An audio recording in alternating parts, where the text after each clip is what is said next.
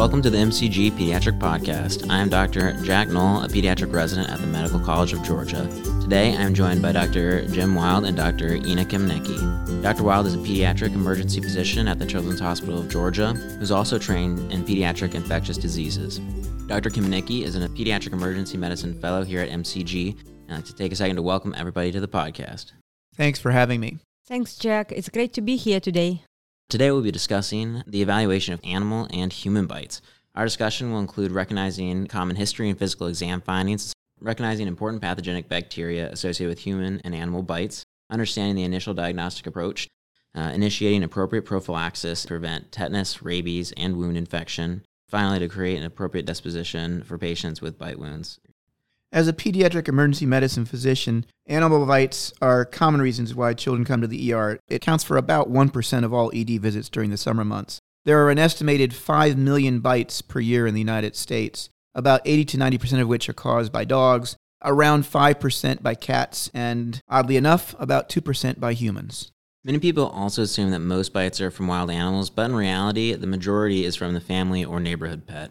Good point, Jack. Usually these bites are minor, but if an animal bite is not appropriately managed, this can lead to significant morbidity and mortality. The most common bites I see in pediatric emergency room are dog bites, and children are particularly vulnerable to dog bites simply because of their unpredictable nature, which potentially could trigger aggression by the dog toward a child. The peak incidence for dog bites occurs usually between 5 and 9 years old, and boys are also more likely to suffer from a dog bites than girls.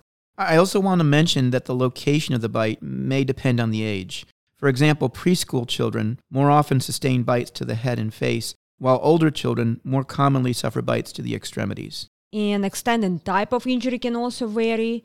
Injuries due to bites can cause laceration, contusion, hematoma formation, fracture, dislocation, or even amputation. The other potentially more serious complications of dog bites is the development of an infection such as cellulitis, abscess, or osteomyelitis. Animal bites also pose a significant risk for transmission of a few devastating diseases such as rabies and tetanus. So, Jack, let's get our discussion going by introducing our clinical case. All right, so to start, we have a six year old boy who was brought to the emergency department by his family due to a dog bite to the right hand that occurred approximately three hours ago. The boy was noted to have a laceration over the dorsum of his right hand that was noted to be bleeding. The family was able to stop the bleeding at home by the application of pressure. The patient is afebrile, he has stable vital signs, and his right hand is wrapped in a towel. Great case. When a child presents to emergency department with a bite wound, first of all, it's important to review vital signs as airway, breathing, and circulation. In this case, the bleeding was able to be stopped by application of pressure prior to arrival to emergency department, and it's a good sign that the patient has stable vital signs. Since the child is stable, the next step would be to obtain a detailed history regarding the bite. It's important to know what type of animal caused the bite. Different animals harbor different organisms, so the resulting infections can vary substantially. Cultures from infected wound bites are usually mixed and involve the mixture of mouth flora from the biting animal and skin flora from the victim. In this case you have just presented, we know that it was a dog bite. Jack, what bacteria would you worry about for a dog bite? Typically, when I see a dog bite, I worry about uh, Pasteurella canis, Capnocytophaga canimorsus, anaerobes, Streptococcus viridans, and of course Staphylococcus species. And another common bite wound is from cats. A cat's mouth has slightly different flora than dogs. So, Jack, what organisms are commonly associated with cat bites? When I deal with the cat bite wounds, Pasteurella multocida is commonly associated. Meanwhile, they can still have the Streptococcus, Staphylococcus, anaerobes, and Moraxella. Great job. And let's not forget about human bites that can be infected by Eikenella corrodens. So, knowing the source of the bite is important because it will help determine treatment plan. Jack, we need more information about this dog bite. I want to know if this is a family pet or stray dog, and what is the immunization status specifically for rabies of the dog. Was the attack provoked, unprovoked, and where is the dog currently? Those are all excellent questions to know about for the history in this case. So, for this one, the family found the dog wandering around the neighborhood without a collar. They decided to bring him home. They obviously were unsure of the vaccination status, but they thought overall he appeared pretty healthy. The dog bite occurred when he was playing near the pet feeding dish, and he fell onto the dog. Mom said it was very chaotic and everything happened so fast she wasn't entirely sure, but amongst the chaos, the child was bitten and the dog escaped out of the house, and the family has no idea where the dog is now. It's concerning that the vaccination status for rabies is unknown for the dog and that the dog is now missing. Typically, if an animal is healthy and available for quarantine, it can potentially be observed for signs of rabies. This would help in making a decision regarding the administration of rabies prophylaxis for the child. But without the dog, this, of course, is impossible now. And the immunization status of the child that was bitten is also important, specifically to determine if tetanus prophylaxis is appropriate. So, for our case, in addition to not being able to locate the dog, the child is also behind on his immunizations. He's only received the hepatitis B vaccination during infancy, otherwise, he doesn't have any tetanus vaccinations.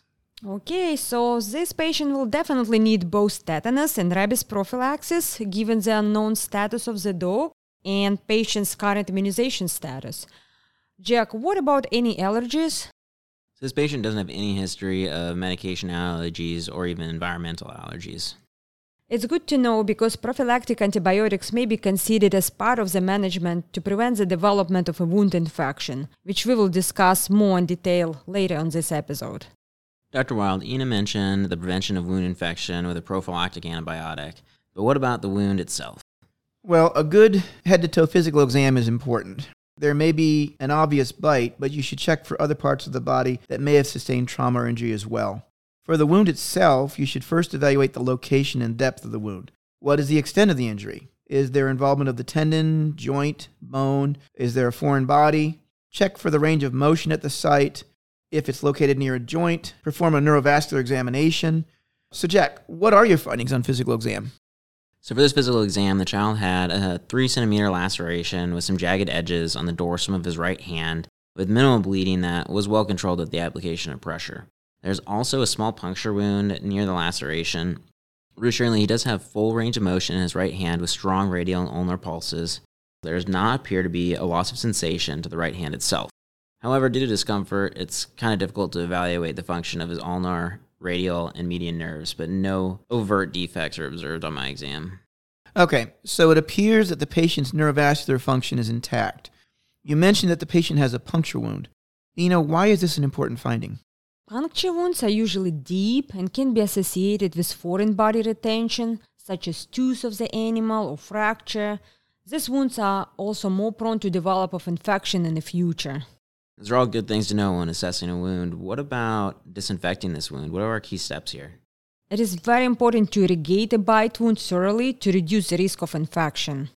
And of course, do not forget about pain control, which can include local infiltration with anesthetic or the application of topical anesthetic or even a regional block. Oral and intravenous pain medication can be helpful, and sometimes you may need an anxiolytic. Finally, there are even some circumstances where sedation may be needed.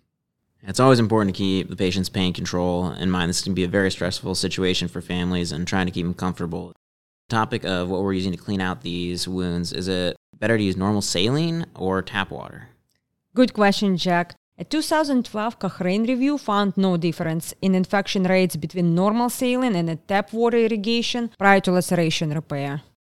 You'll want to avoid using povidone iodine scrub to cleanse the wound since the soap component can be damaging to subcutaneous tissues.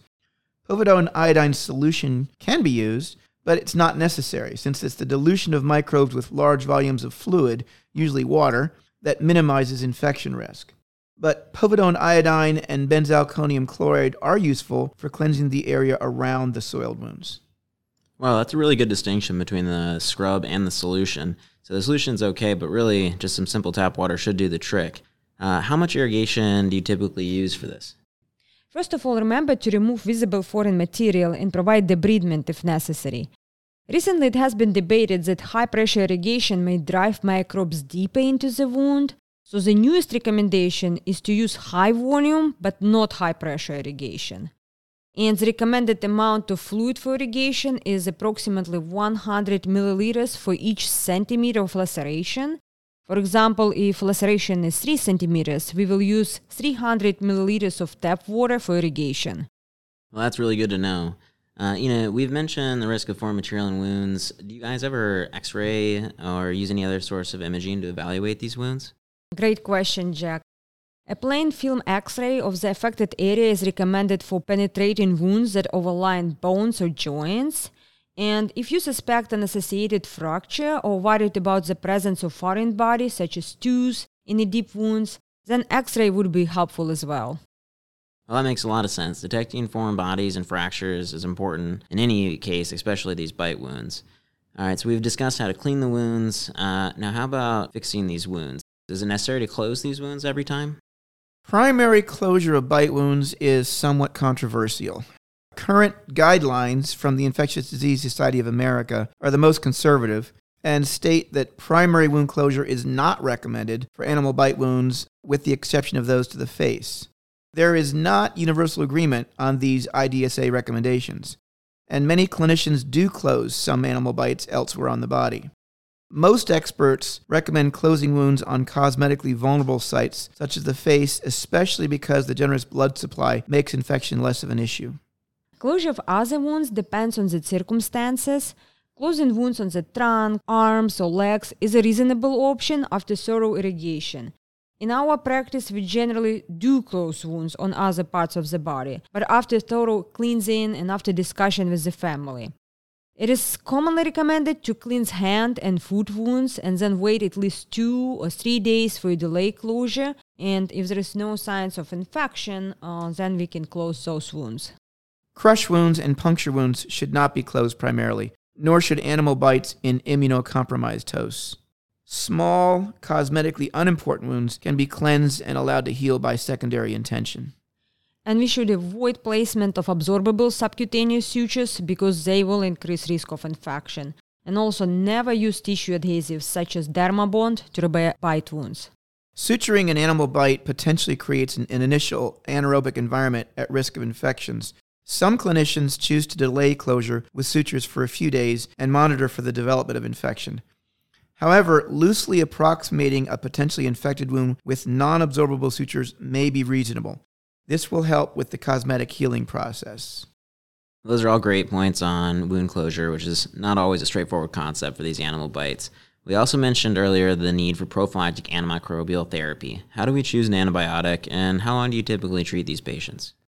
Not all bites require antimicrobial therapy. Any wound with signs of infection should receive antimicrobial therapy and patients who have suffered moderate to severe injuries, such as those with edema present or have had a crush injury, should receive prophylactic antimicrobial therapy for three to five days.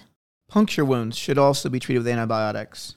Typically, hand, foot, and genital bite wounds should be treated with antibiotics in addition to any deep or surgically closed facial wounds.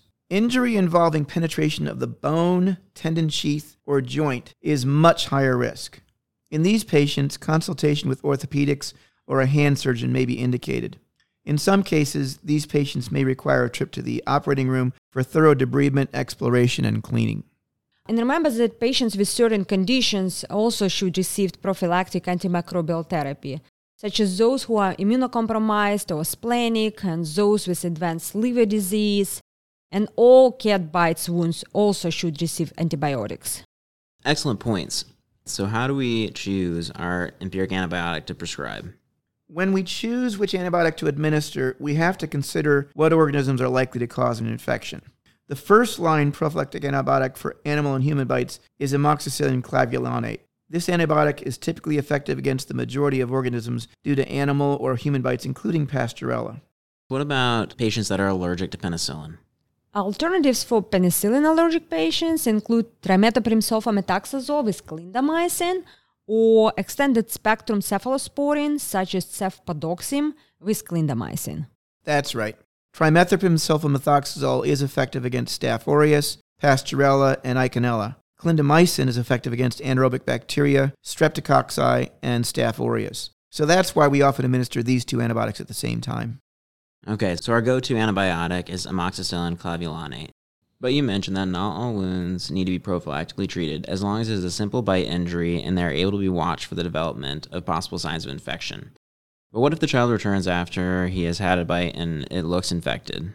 So, all children with bite wounds should be rechecked in 24 to 48 hours for signs of infection. And when a child presents with symptoms of bite wound associated infection, Any sutures should be removed if they were placed for wound repair, and culture of the wound should be sent. Empiric therapy for inpatients includes the same classes of antibiotics that were used for antimicrobial prophylaxis. If the patient requires intravenous antibiotics, start with ampicillin sulbactam. This will cover Pasteurella, other gram negatives, anaerobes, strep, and methicillin sensitive Staph aureus. Keep in mind, though, this does not cover for methicillin resistant Staph aureus. For children with serious allergy to penicillin, intravenous trimethoprim sulfamethoxazole in conjunction with clindamycin can be administered. Extended spectrum cephalosporins such as ceftriaxone can be used with clindamycin for penicillin allergic patients who can tolerate cephalosporins. Therapy, of course, should be modified once the results of the culture are available. If the infected wound is not improving after a day or two of IV antibiotics, especially if cultures are still pending, it would be prudent to add an antibiotic effective against methicillin resistant Staph aureus. Those are great points. In addition to altering your antimicrobial therapy, especially if you're concerned about MRSA, uh, you should remove the sutures to give the wound a chance to drain and heal. And let's go back on the topic of when to administer tetanus vaccination and tetanus immunoglobulin for these animal bite wounds. Tetanus immunization status should be assessed in all patients. If the patient received fewer than three tetanus containing vaccines, or if the vaccination status is unknown, then administration of both tetanus containing vaccine and tetanus immune globulin is recommended. Remember, the tetanus immune globulin should not be given in the same syringe or injected at the same site as the tetanus vaccine. Good reminder, Dr. Wilde. The tetanus immune globulin is not indicated if three or more tetanus vaccinations have been administered. And for these patients, a booster of tetanus containing vaccine is recommended if five or more years have passed since the last dose for those with at least three tetanus containing vaccines. DTaP, that's big D, big T, is administered for children younger than seven years, while the Tdap, that's big T, small d, is administered for children who are seven years and older. Under immunized children between 7 to 11 years that have not received DTaP in the past should be administered Tdap with another at age 11 or 12 years old. For those that are age 11 or older, a single dose of Tdap is preferred to TD, that's big T, small d, who have not previously received Tdap. Otherwise, TD or Tdap can be administered without preference. That's a lot of acronyms to kind of go through. If you need any more clarification, we have included at the bottom of our podcast the Red Book recommendations that Dr. Wilde just covered. That's right. The Red Book divides tetanus management by two types of wounds clean minor wounds and all other wounds. All wounds due to animal bites are considered to be dirty wounds. All right, so that uh, that covers tetanus pretty well. What about rabies? How do we decide when we need prophylaxis versus when we can watch and wait? The decision to begin rabies prophylaxis can be complex. In the United States, bats and wild carnivores such as skunks, foxes, coyotes, and raccoons should be assumed to have rabies. Bites from those animals require rabies vaccine and rabies immune globulin. And remember that post exposure prophylaxis is also indicated when a bat was found in the same room where an individual was sleeping. There have been cases of rabies in situations like this because a bat bite or scratch may be too small and can be very difficult to identify. In the case of domestic dog and cat bites, if the animal is available for 10 days of observation, prophylaxis is recommended only if the animal develops signs of rabies. Most will not have symptoms during this period, and it is unnecessary to administer vaccine or immunoglobulin. However, if the animal does display symptoms of rabies, the animal should be euthanized and tested as soon as possible. And if the animal cannot be observed for 10 days because it cannot be located, then rabies prophylaxis is indicated. That's a great summary of what to do with your normal domestic cat and dog bites and some other uh, carnivorous mammals. What about uh, the more uncommon rodent bites? So, bites of small rodents such as hamsters, mice, rats rarely require prophylaxis because those animals almost never are found to be infected with rabies. The same is true for rabbits and squirrels, but these animals may have other associated diseases to consider, for example, rat bites can lead to rat bite fever from infection with Streptobacillus moniliformis or Spirillum minus. Tularemia due to Francisella tularensis can result from handling or being bitten by a rabbit. And we can't forget about cat scratch disease due to Bartonella henselae. That's great to keep in mind, and we'll kind of go to a more optimistic note. Uh, the entire state of Hawaii remains rabies free. So let's go over the rabies vaccine regimen since it can be a bit confusing. Sure thing. When prophylaxis for rabies is indicated, it should be initiated as soon as possible, ideally within 24 hours. The recommended dose of rabies immune globulin is 20 international units per kilo. Half of the rabies immunoglobulin should be used to infiltrate the wound if possible, with the remainder administered intramuscularly into the deltoid muscle. The immunoglobulin should be given within seven days of the bite. In regards to timing, the rabies vaccine is administered on the first day, which counts as day zero. Then the vaccine should be administered again on day 3, 7, and 14. So this means a total of four doses with one dose of rabies immune globulin administered on day zero as well. All right, so what about for our patients that happen to be immunocompromised with asplenia or for a different reason? For a person with altered immunocompetence, post exposure prophylaxis should include a five dose vaccination regimen on days 0, 3, 7, 14, and 28, and an additional one dose of rabies immune globulin on day 0. Perfect. It looks like any domestic or wild animal poses a potential risk of infection or injury. But what about human bites? How do we treat those bites differently from animal bites?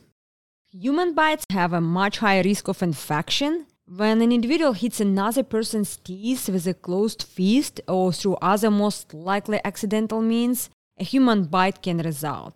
So teeth can penetrate the joint capsule of a hand and leading to development of infection in the joint or even spread along the tendon sheath.